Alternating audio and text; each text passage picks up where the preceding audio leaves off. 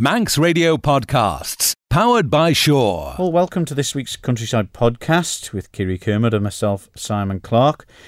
And, well, political member Tim Baker I speak to about all sorts of things. His trip to Oxfordshire for the one of the farming conferences, and also, um, of course, continuing the drive for people to you know, continue to buy Manx as much Manx produce as they can and use as much as they can. Of course, finding out where government maybe can improve on that as well, and also uh, the old dreaded meat plant. Oh gosh. Yeah, we'll have a chat about that.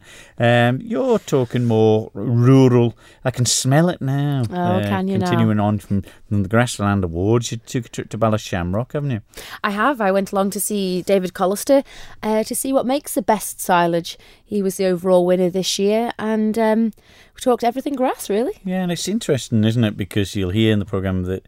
It, not just farming that they they're knowledgeable about uh, the animals and stuff like that. They they've got to have a bit of knowledge about how, how the grass is growing and the best they can get out of it with fertilizers and things, isn't it? That's absolutely right. The um, soil analysis has to be right to grow these plants, but these these plants are actually getting designed in labs for the the best yield. You know, the early growth or later maturing. It's absolutely fascinating what technology and science goes into agriculture now. Mm. There's changes in order to the Isle of Man pet exportation and importation laws and clarification of that because uh, obviously there is some tricky old diseases around parts of the world, and we don't really want them here on the island. No, it's absolutely vital that we find the history on these animals that do get imported and exported to, to safeguard our uh, good health status here on the Isle of Man. Yeah, because um, the the way that things are here, I mean, people moan about the paperwork, I suppose, but it's you know it's a good thing in such a way, and it's very thorough, and we're lucky that we've got the buffer, I suppose, of the UK between us and Europe and parts of the world as well, isn't it? That's right. We do criticise that journey between us and the UK, but it does keep things at bay. Yes, it does. So here's this week's countryside. Manx Radio's Countryside is brought to you by NFU Mutual.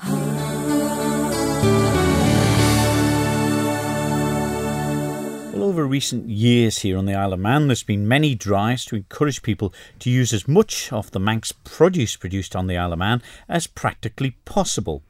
One person that's took an interest in it is political member for DEFA, Tim Baker. I asked him about that, but first of all, I asked him about his recent trip to Oxfordshire for a farming conference. It was very good, Simon. Yeah, we were at the uh, Oxford Farming Conference, which is the uh, leading gathering of the industry in the UK. It was myself, from a political point of view, and uh, some of the members uh, from the DEFA team two key elements to it. I mean, obviously, there's a networking element, but the political element of hearing what's going on, with the political leaders in, in the UK, and also uh, the industry talks and uh, sharing of knowledge and, and stories about what's working and what's not working. It helped me a lot because this is my first time in in DEFA. I've picked up an awful lot over the last three or four months, but it was great to be able to put that into context in the wider picture. Yeah, and I suppose you, you can learn a lot by talking to people on the Isle of Man, but I suppose you get a, a broader spectrum of it and thinking what the UK and Wales, Scotland, where their problems lie and compared to the Isle of Man. That's right, and there's a surprising degree of similarity really between the issues that everybody's facing. A lot of uncertainty, a lot of pressure on farming businesses, and a lot of energy being directed into trying to find ways to move forward in a difficult climate. And of course, we've got the shadow of change around things like Brexit, which makes it very difficult for people to plan but also conversations around you know what future support payment structures may, may or may not be in place beyond uh, the next few years. So my overriding theme was of uncertainty and of trying to find a path through in challenging times. A lot of diversification being spoke about over there too? Yes, both in terms of markets. So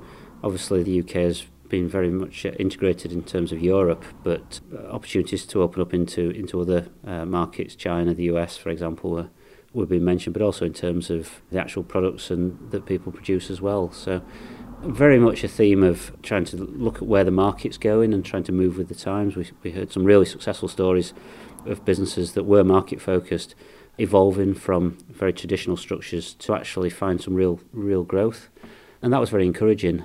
Key messages for me were, were very much about working in collaboration, and also having a very much a, a marketing led focus for the successful organisations that we we heard from. The Isle of Man governments, I suppose, departments uh, where they're sourcing their food from in different areas uh, on the Isle of Man is is a concern as well, by the sound of things. It is, Simon. Yes, I put a motion down in uh, in Tynwald on on Tuesday, and uh, very positive reaction from my colleagues to recognise that actually we need to do better in directing government expenditure to the island economy, and um, we've got a great story to tell in terms of Manx produce. Government needs to be uh, embracing that to the maximum extent possible. So Government catering feeds about 15,000 people a day. We're at that many? Yep, that's the figures. We've got all the school meals, we've got the hospital, there's some commercial outlets such as at the NSC and government government canteen, but yeah, 15,000 meals a day. And that's a potentially huge market for Manx meat, for Manx potatoes, Manx veg, Manx bread.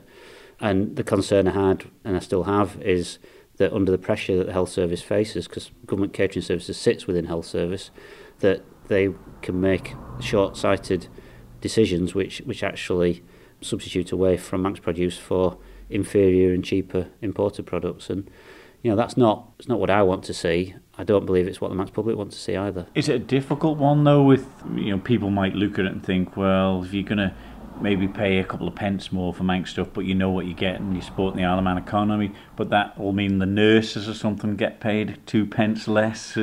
is that is that all got to be taken into consideration though? Well, I mean, clearly you can only spend money once, but the key not point, having an accountant. the key point is there's a multiplier effect. So you know, money recirculated around around the local economy feeds on. So it feeds through the processors into the farmers, into the subcontractors, to the local economy, the pubs, the shops, and um, it's a recognised economic fact that locally spent money regenerates itself effectively and uh, has a multiplier effect. So yes, in the short term, if you've got a budget of a certain amount you spend it on one thing, you can't spend it on something else. The reality is, if you spend it in the right way, it feeds through and actually starts to create a virtuous circle.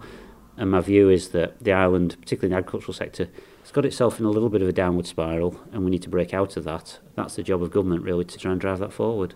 And we need to look beyond the obvious to actually think a bit more widely. Talking about the obvious, the meat plant, you're having a meeting with that. Um, I suppose the government and the department are trying to get their teeth in to maybe find some sort of solution to help it. Absolutely. There's been a process ongoing for uh, the last few months where we've been looking, working with the Farmers Union, with the uh, Agricultural Marketing Society and the, and the board of of Meats to try and find how we should move forward. I think it's no secret that of Meats has been a challenging situation for a long time. Some of the things that we've seen happening in, in Manx agriculture over the past few months really reflect the issues at of Meats, and um, we need to uh, to find a better way forward that works for everybody. It's, what we've got at the moment is uh, it's falling short for the industry, it's falling short for government as well. We've got a meeting to uh, talk to the uh, agricultural community about where we are, about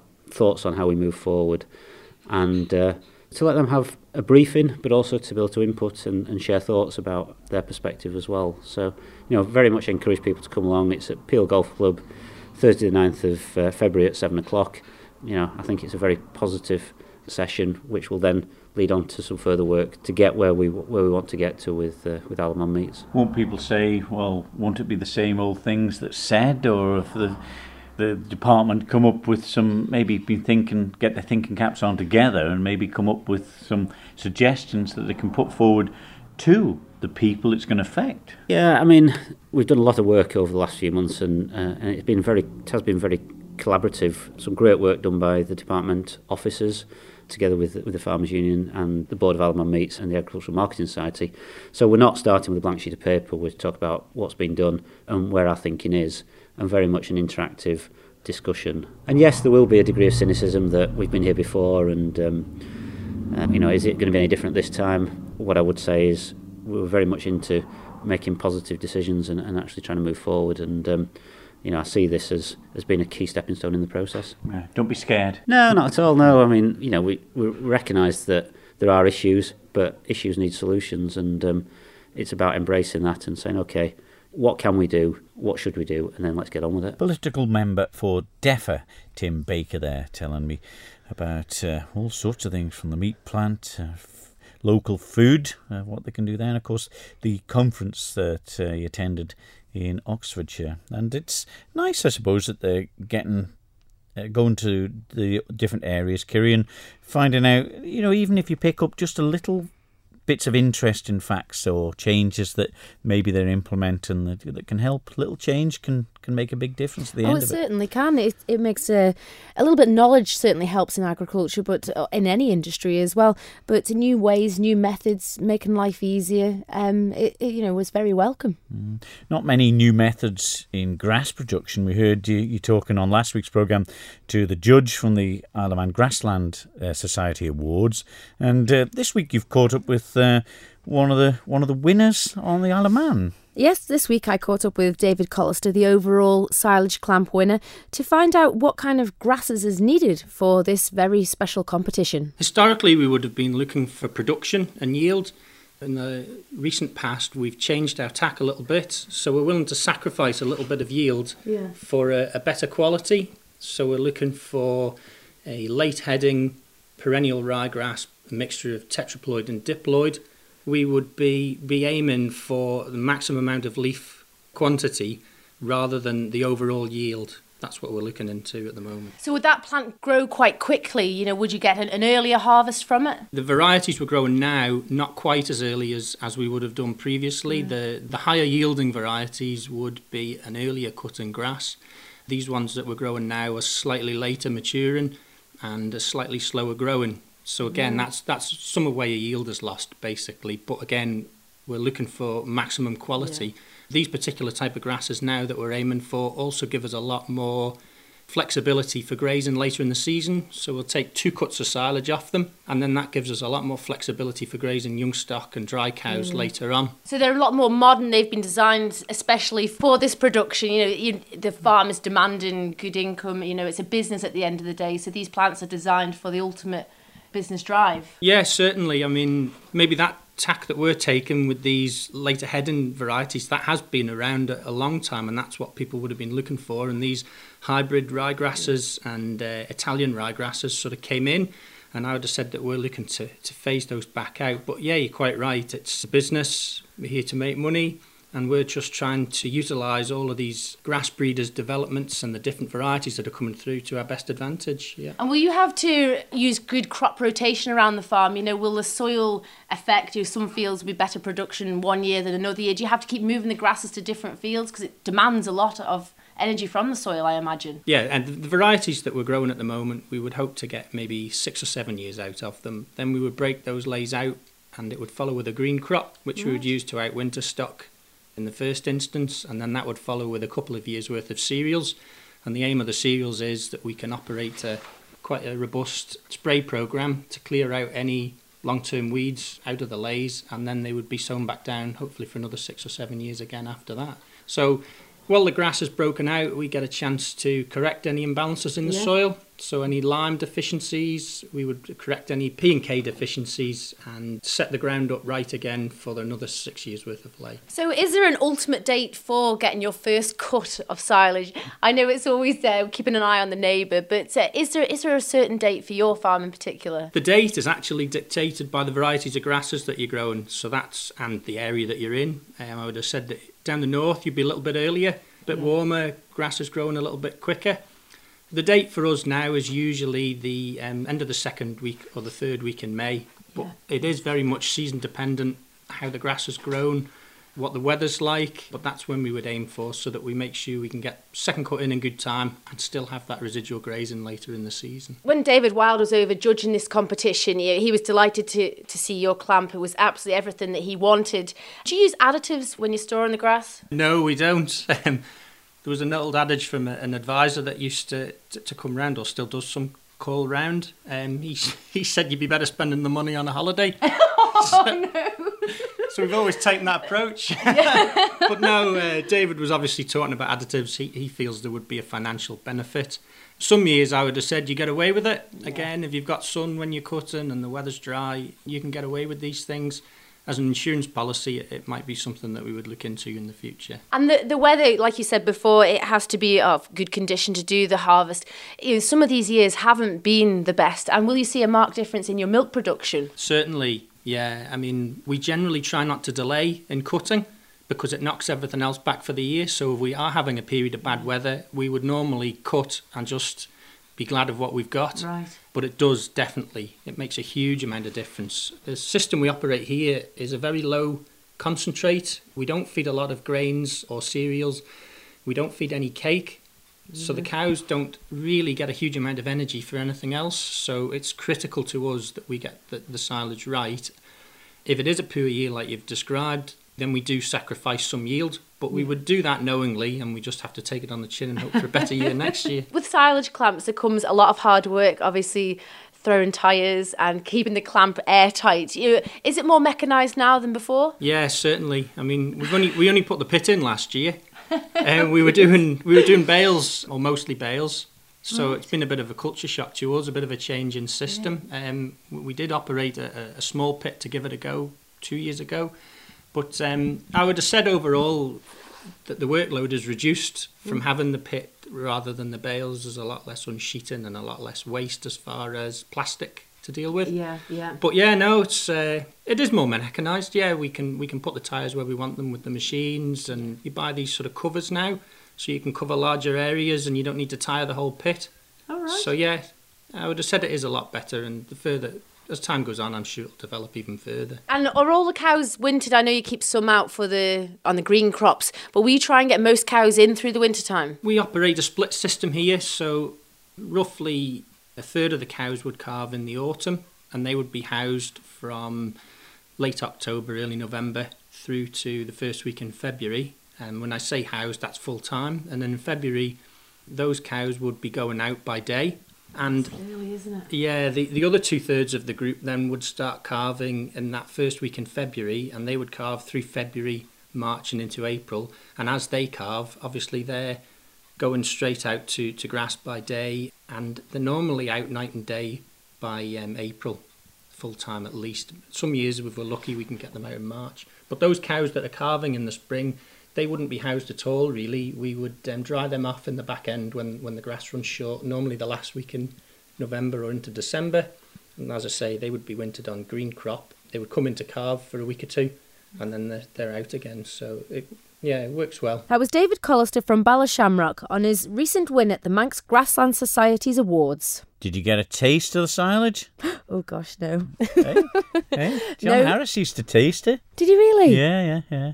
Well, apparently it's um it smells sweet, and if that's it smells sweet, it's a good thing. But yeah, I didn't taste it at all. No. No, oh, the mighty smell of it. I suppose farmers are used to it, aren't they? But when people go on the on the farms and get in back into your trucks and your cars, you can smell it for ages, can't you? Oh, that's it. But it's, apparently, if it smells good, it is uh, good eating quality. So um, and it doesn't linger apparently either.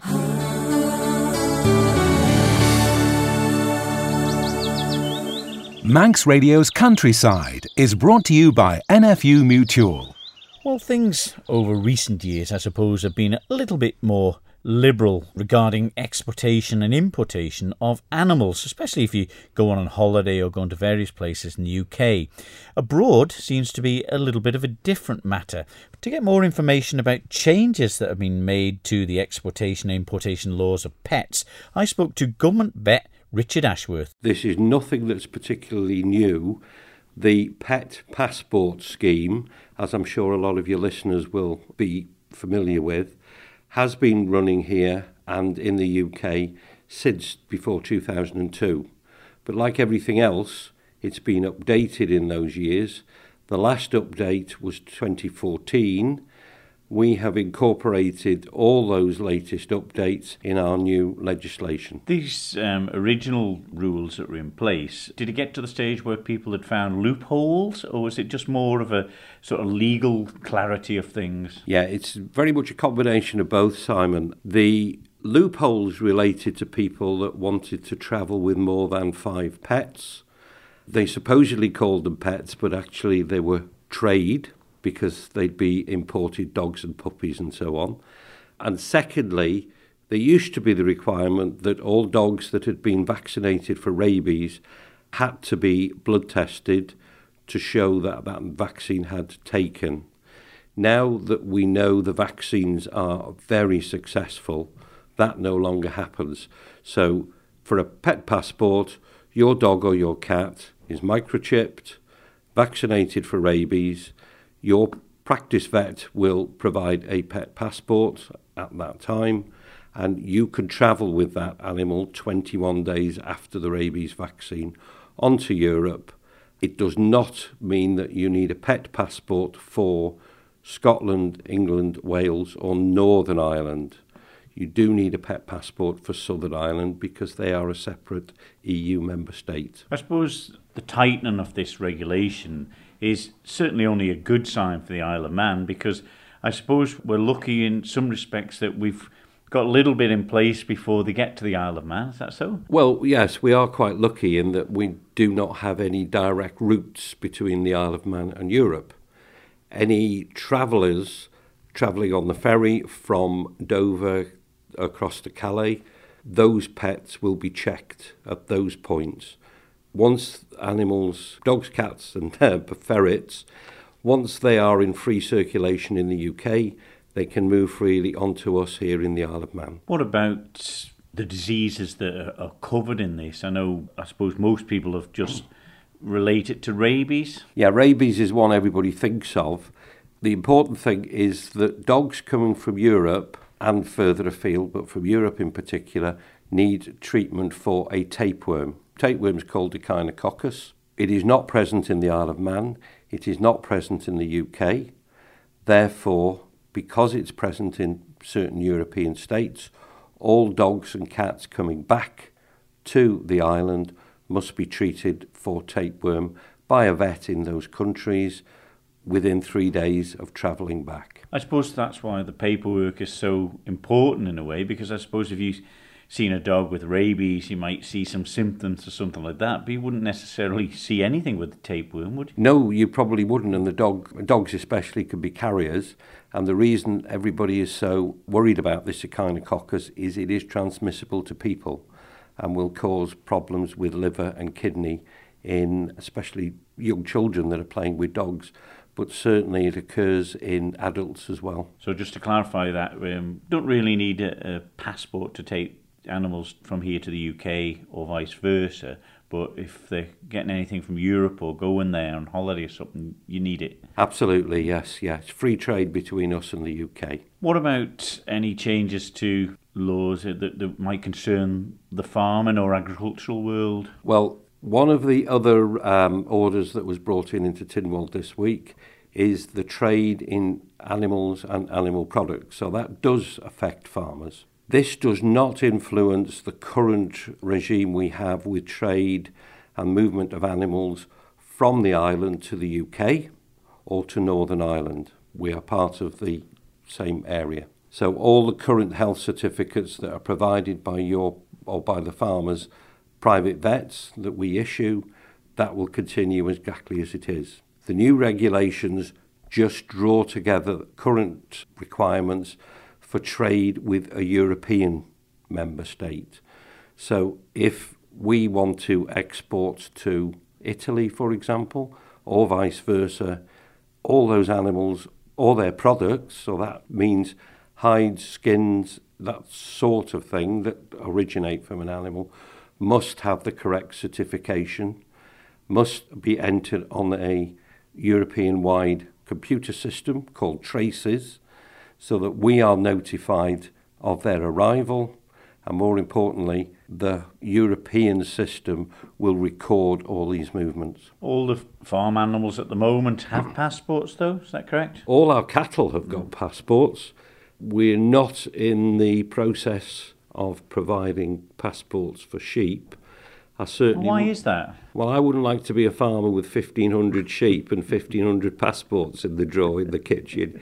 Bad enough with 30 or 40 cows to find their passports. But, you know, is there less risk or anything like that, or is it more people would be exporting cattle? No, we have a fair number of sheep exported from the island into the UK. We tend to import cattle from the UK in breeding and production, so that's dairy cattle, or we import semen and so on, obviously from the UK, again on full certificates. And again, that would be a product. Yeah, but it doesn't come under these regulations because it's with the UK. However, if we import semen from Europe, that will come under these regulations, and it currently does.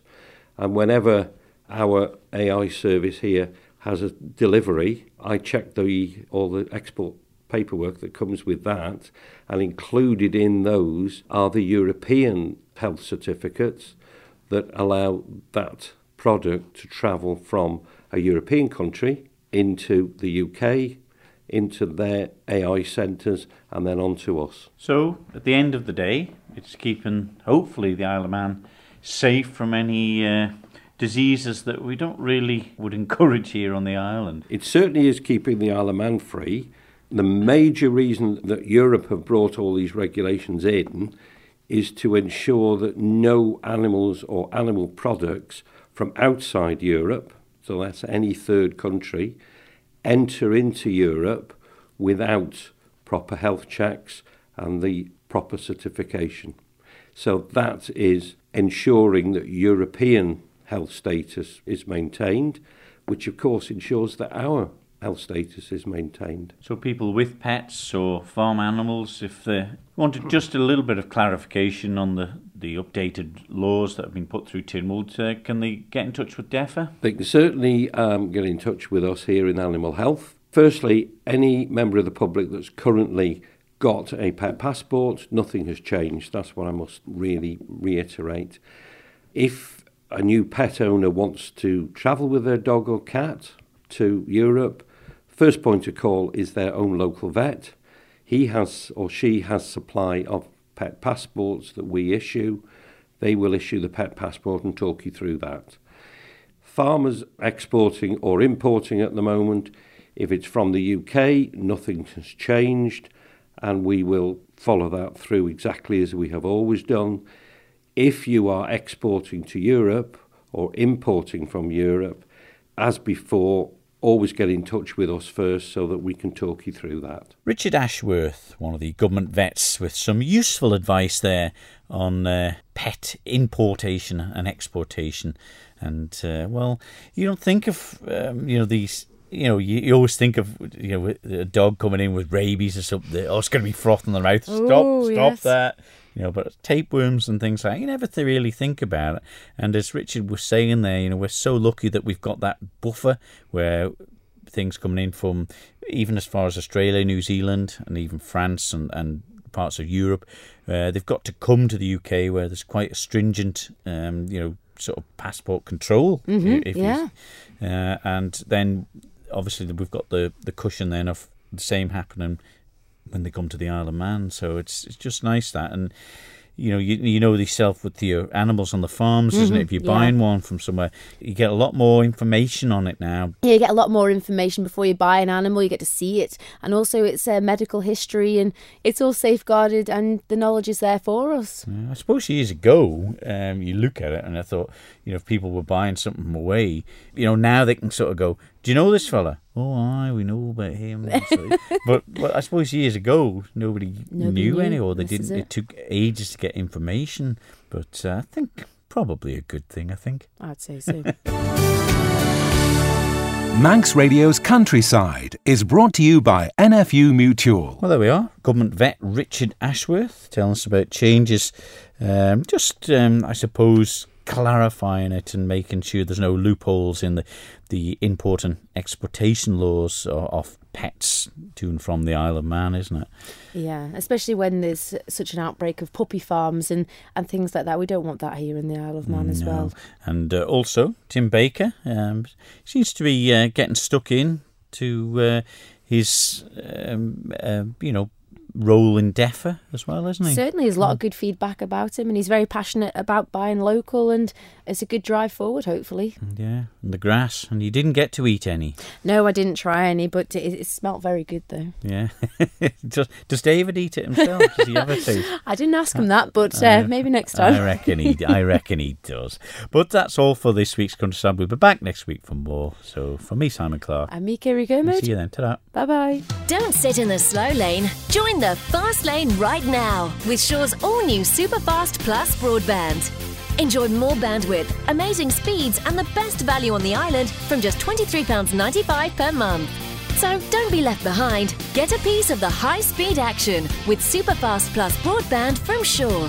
For details, visit our stores in Douglas, Ramsey, and Port Erin or click sure.com. Love being. Terms and conditions apply.